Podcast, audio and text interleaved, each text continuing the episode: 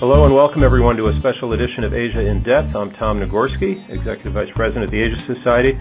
Uh, today, a conversation about the coronavirus, uh, the outbreak, uh, the spread of the virus, uh, and the efforts in China and around the world now to contain that spread. Uh, the coronavirus, as most of you may know, has quickly emerged as China's biggest public health crisis since the SARS outbreak nearly two decades ago. As of this morning, as we speak, the World Health Organization has confirmed more than 7,700 cases, the vast majority of those in Wuhan, a city of more than 11 million people in China.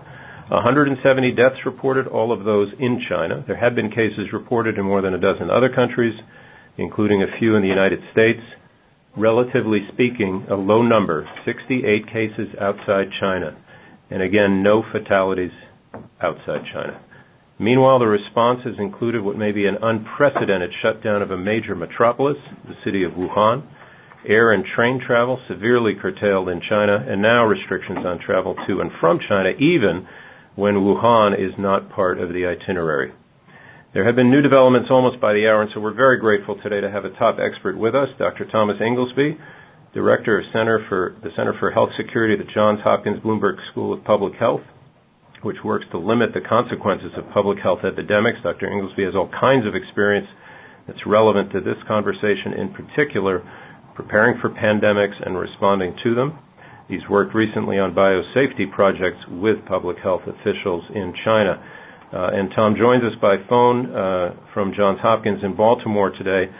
Uh, so, Tom Inglesby, thanks so much for being here. And as I said, there's so much to cover, uh, and we thought perhaps it'd be best if you can just start by giving us uh, your own overview of what you think are the most important questions of the moment and, uh, and the most important areas you and your team feel uh, we all ought to be watching for, whether we're public health officials or not, uh, in the days and weeks to come. I'll turn it over to you. Great. Thanks so much, Thomas. yeah, just starting with some of the really uh, kind of important fundamentals of what's going on. Uh, in the end, the impact of this outbreak will really be driven by the overall case fatality rate and clinical severity of the illness, which is uncertain, and I'll come back to that, and the rate of spread of the virus, which is also uncertain, and I'll come back to that. and the third variable, which is kind of a subset of the first, is who is most at risk. And we have a little bit of information about that. It seems like in the first 400 cases that have been detailed. Uh, last night there was a publication that came out that provided more information about them. We see that the people who are most at risk uh, are older. Um, they're more men than women, but that's kind of you know it's hard to know exactly why that is. It may have been they were exposed as opposed to a susceptibility, and very few children have been recognized to have the disease so far. So it seems like the disease is trending towards older people, some of whom had underlying medical conditions, some of whom did not. And uh, we're going to learn a lot more about who's at risk in the time ahead. But skipping back to the first question, what is the overall severity of this illness? That's a, a, a very fundamental question, and in, in new outbreaks, it takes time to sort that out. Right now, we see 170 deaths, 7,700 confirmed cases in China. That's a fatality rate uh, in the order of 2.5%.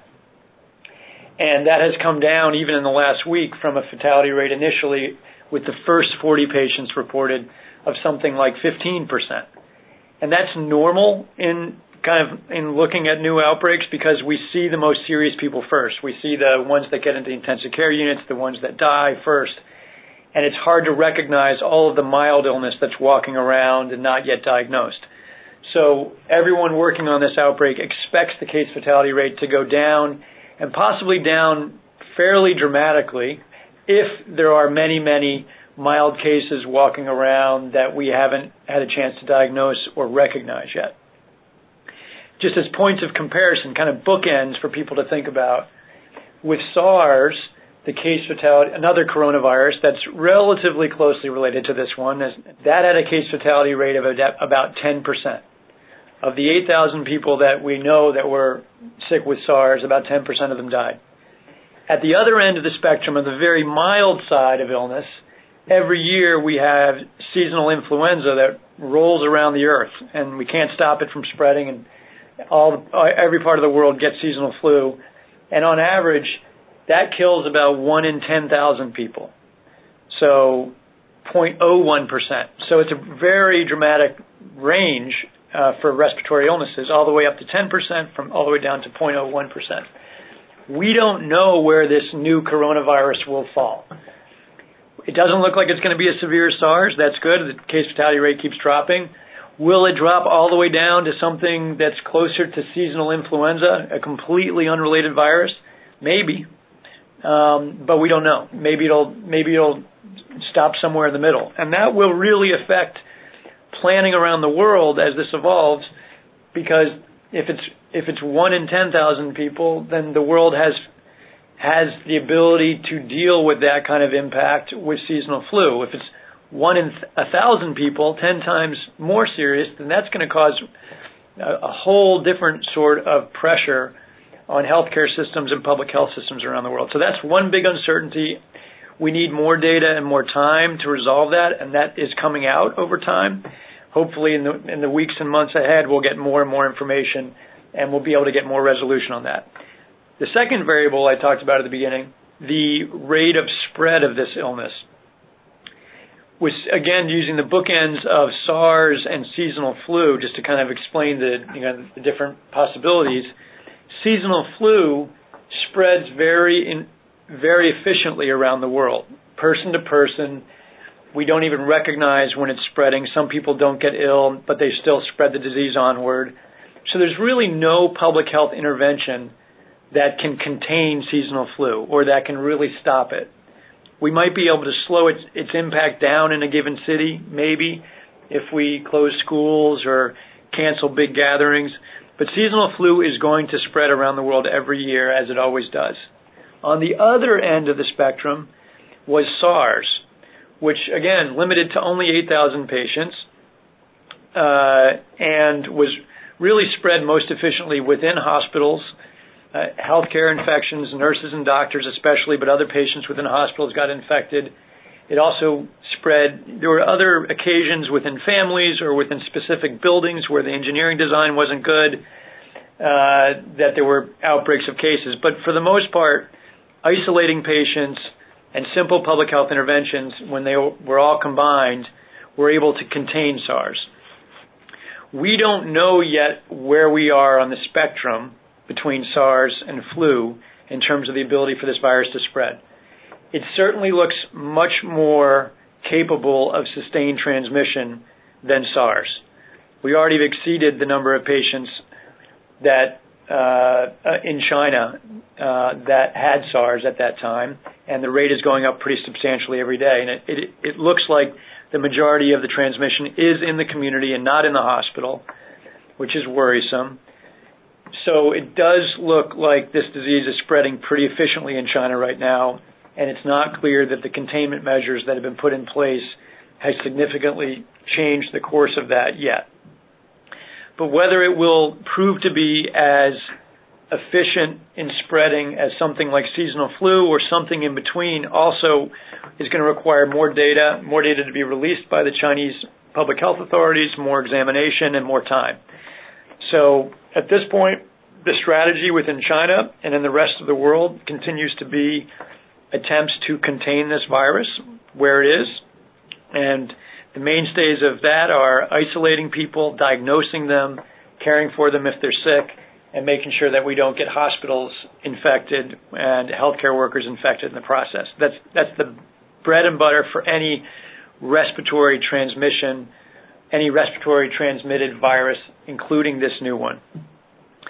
Whether that will be enough to stop it where it is now is not clear to me and to others, and we can talk about that on this call. But that is the strategy uh, at the moment, and in the U.S. and other countries that are have been receiving flights from China, uh, the strategy so far has been to screen patients who are initially who are arriving from Wuhan, and now uh, in many places it's now being expanded to travelers coming from any part of China, and to give them, if possible, to to take their temperature at the airport, give them a questionnaire, see if they've had any of the symptoms that we worry about, and even if they're not ill at the airport, they now know where to report if they do become ill after traveling and and can go into the hospital and be diagnosed there.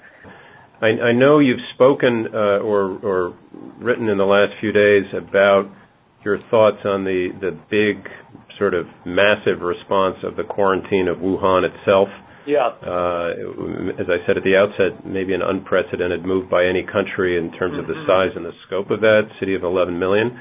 But so much of what you just outlined about uh, case mortality, rate of spread, and all that depends obviously on good information. And I think you said that you've yeah. been able, or, or authorities, uh, public health officials have been able to analyze about 400 cases. Can you speak a little bit about your ability to get the information you need as public health experts, and uh, and and, and uh, you know what's missing in terms of information coming out of China? Are you confident that it's that, that flow is is good to help uh, people like yourself make the judgments you have to make? Uh, I think it's varied. I think it's much different than it was uh, two decades ago with SARS, when there was a lot of uh, withholding information and very, very slow communication about what was going on. I think that's different. We've seen Xi Jinping, you know, from the top say that he wants full communication with the international community. Um, but in the beginning of this outbreak, there clearly was um, I don't know if I want to call it suppression or just kind of lack of communication about what was actually happening. I think that's changed uh, in the last week. They've or two weeks. They've invited the World Health Organization in uh, today. Um, there's a, a trip being planned by U.S.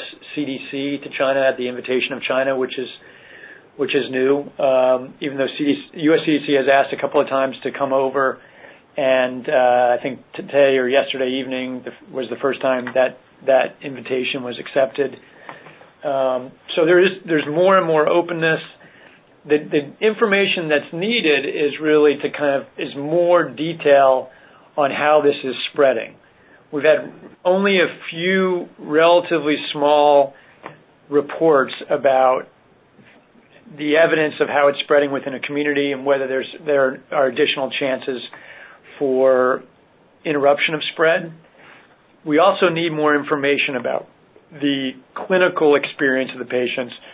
Why are these patients dying? Are they all dying of the same kind of phenomenon? Do they have, as we get more information, do they have risk factors that are beginning to be drawn out? Are there any medical interventions that are being tried in the first patients that have any value?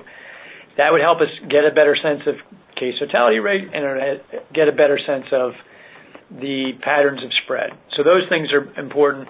And the other thing we need to know about at a high level is what is the overall disease surveillance strategy now in China? At this point, we China has been appropriately focusing on diagnosing this illness in Wuhan and in travelers that have left Wuhan and gone to other parts of China or other parts of the world.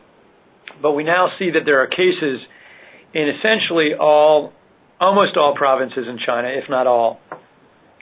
And it's not clear yet to uh, people outside of China whether testing is going on inside those provinces, even if you haven't been to Wuhan. Is it possible that this disease is even more widespread than we know? It's not, it's not possible to know that without diagnostic testing. There's no way to recognize these patients walking into an ER because they look like any other kind of pneumonia or respiratory infection. So they have to really get that specific diagnostic test. And it's not clear yet whether that testing is really going on around China or only in people who've been to Wuhan. So that's another key bit of information. And um, it is possible that the throughput for testing is not big enough in China at this point to be able to test beyond Wuhan. They're testing thousands of people a day. And that may be the limit of their testing capacity. And it certainly far exceeds what the U.S. is able to do just yet uh, in our own capacity. But I, in a in a um, in a better world, we would know more about what else is happening in China and other places. So you used a phrase, well, two interesting phrases: interruption of spread and then disease surveillance strategy. Yeah. Uh, on the first, uh, you have said some things about quarantine, which again, I, I, you know, speaking for myself, seemed like a sort of colossally very Chinese, if you will, massive uh, step that I that you know the layperson would imagine. Well, that's going to at least contain things there, and uh, maybe is draconian. But I think you had some some thoughts that. Uh, well, why don't you say what your thoughts were uh, yeah. vis-a-vis the the, the initial uh, quarantine? Yeah, well, a quarantine on the size of what happened in Wuhan's never happened before um, historically. Uh, nothing like that's been tried. Uh, and in the past, we with the experience with larger scale quarantines has not been good. Uh, it has interfered with the ability of doctors and nurses and public health people to find illnesses, to isolate people, to care for them. It basically creates a lot of disruption and it also in some in many cases in the past has created fear in those being quarantined and led to people kind of fleeing the quarantine before the authorities can constrain them. And so it it risks and has shown been shown in the past in other places to send cases underground at least for a time who don't want to be seen you know don't want to be found because they're afraid of what might happen to them. And so my concerns were mostly around that. I have second concerns around the logistics of of quarantining 11 million people and ensuring that they can get their you know food and basic necessities and medicines for daily use. Um, that's all another set of important matters that the government now has to manage and may detract from or interfere with their ability to contain the disease it's possible that China is the place in the world where they could, you know, manage something like this on such a massive scale. I think it's a new, it's an experiment, but I do have concerns that um, it could get in the way of the stuff that they're trying to do to contain it. And we know that millions of people left Wuhan before this can, before the quarantine started. Uh, so, and there were cases already in provinces around China. So, it's in, at the best case scenario it's a very partial partial intervention, and I just uh, my hope is that there's a, there is self assessment going on to make sure that it's not interfering with what they are trying to do otherwise to contain it.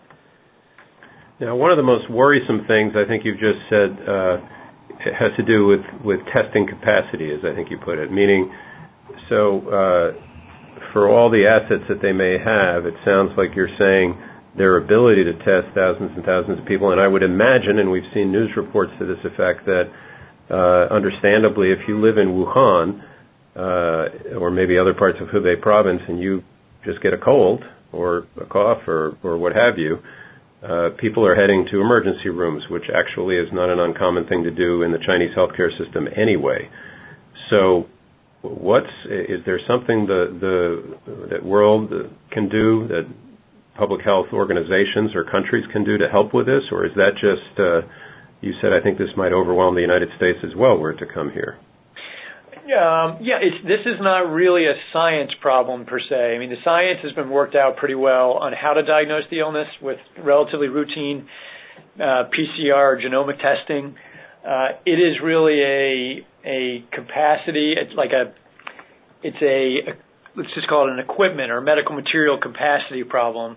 And China, to their credit, was able to ramp up from modest numbers of test kits being available per day to 2,000 people being um, tested a day. That was a week ago. It is. They have not announced new numbers, so it may be that they've been able to ramp up even further.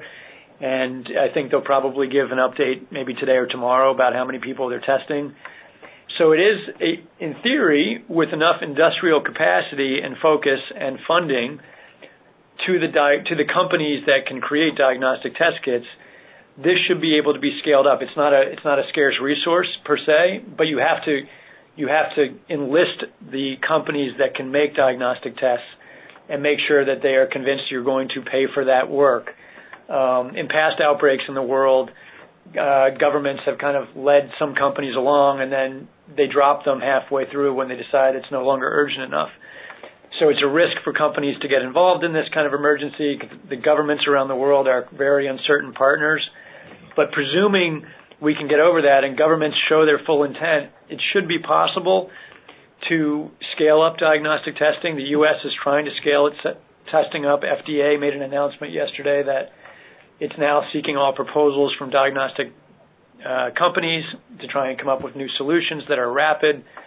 Um, we just need many different strategies to try and scale that up within China and elsewhere in the world. Because if this spreads, this won't be a China diagnostic testing problem. It'll be a testing problem for the U.S. and for all countries that have cases. Right. Well, that's a good segue because I, I thought we should take this conversation out of the, you know, hot zone, if you will, of, of, of Wuhan and Hubei and, and maybe China and just talk about uh, global reaction. And again, this may go to your point of overreaction, underreaction. I don't know. Um, back to the numbers. Uh, again, as we speak, 7,711 cases, I believe, um, and 68 cases that have been recorded outside China and no fatalities outside China. But again, out of abundance of caution, and I imagine these are, uh, in some cases, political judgments as well as public health judgments, we have some airlines shutting down travel to China. We have uh, uh, the government of Russia talking about sealing off big parts of its border. What are your thoughts about um, about the global response in that regard, and also just global travel uh, um, to China, out of China? Uh, uh, any yeah. thoughts about that would be helpful. Yeah, I mean, it is. This is the same story in every new outbreak, which is um, the problem of underreaction or overreaction, and it's it's a problem because of the uncertainty. I mean, in any outbreak, it's always an evolving story that requires a lot of information about people before you know if this is going to be in the end be mild or something that's you know very very serious like SARS that might be able to spread more efficiently.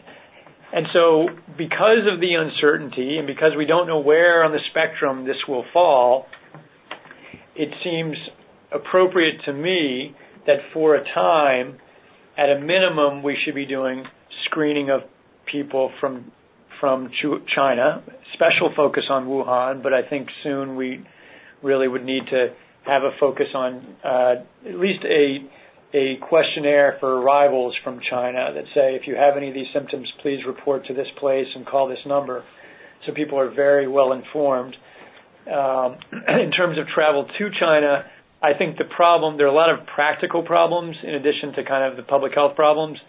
The first, there, there are different reasons why flights to China will not run. The first is if the if a government says they can't go, and that hasn't happened yet in the U.S. They've advised travelers to not travel to Wuhan and uh, to uh, minimize travel to other parts of China um, on an as-needed basis.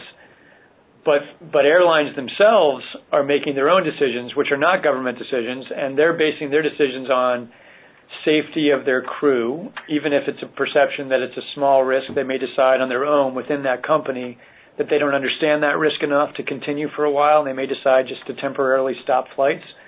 Which and I assume their and I assume their employees are are probably asking all these same questions, right? Exactly, right. They they end up having you know they're going to cities in China they don't understand if disease is being are, are we doing surveillance in this city where we're going? Do we know much about what's going on in this place?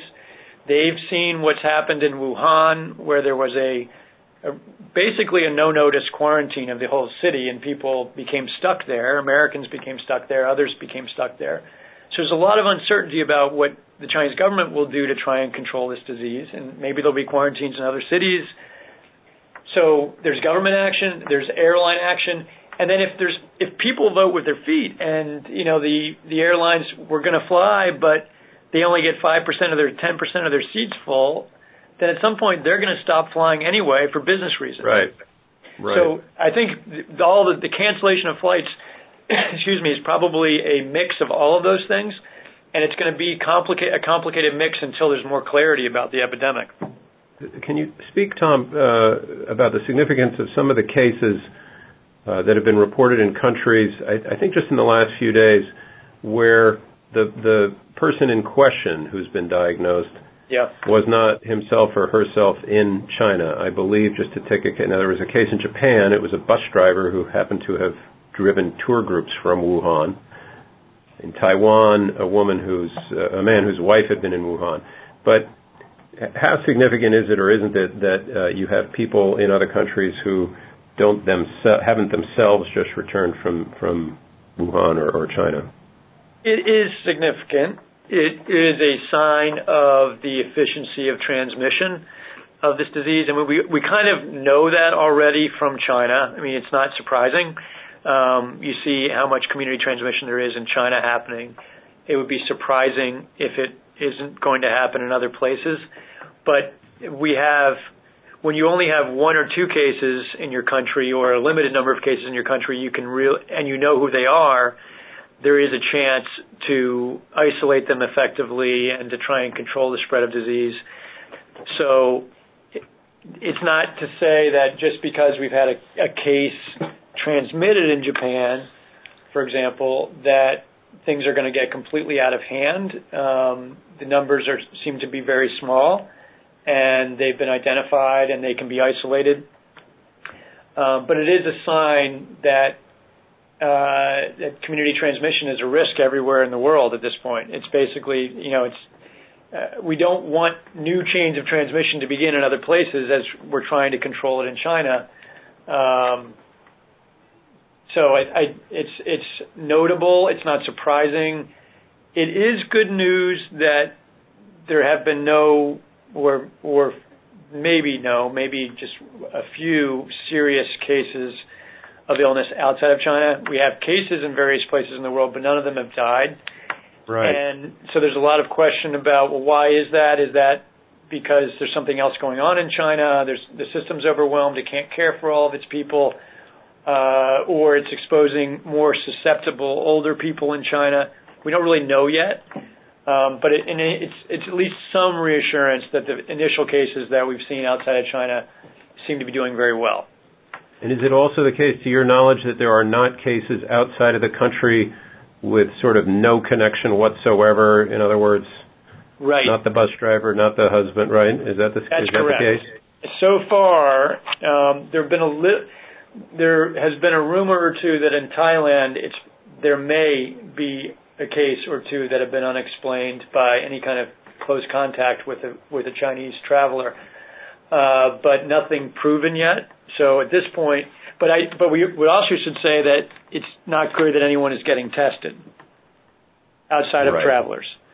So I don't know that we would know um, if that we we can't we cannot have it confidence that there are no cases, but it is true that there have been no proven cases, or perhaps one or two in Thailand that we know about so far. So, among other things, this is a great window, Tom Inglesby, into how difficult your work is and your colleagues. When would we know, when would you know with any confidence that that this is is ebbing and and that you know these measures can be lifted a little bit in a, in a situation like this? Is it when that uh, you know just the, the, the new cases or the fatality rates drops? I mean, is there a tipping point in, in a good direction um, as you watch these? Uh, these developments? Yeah.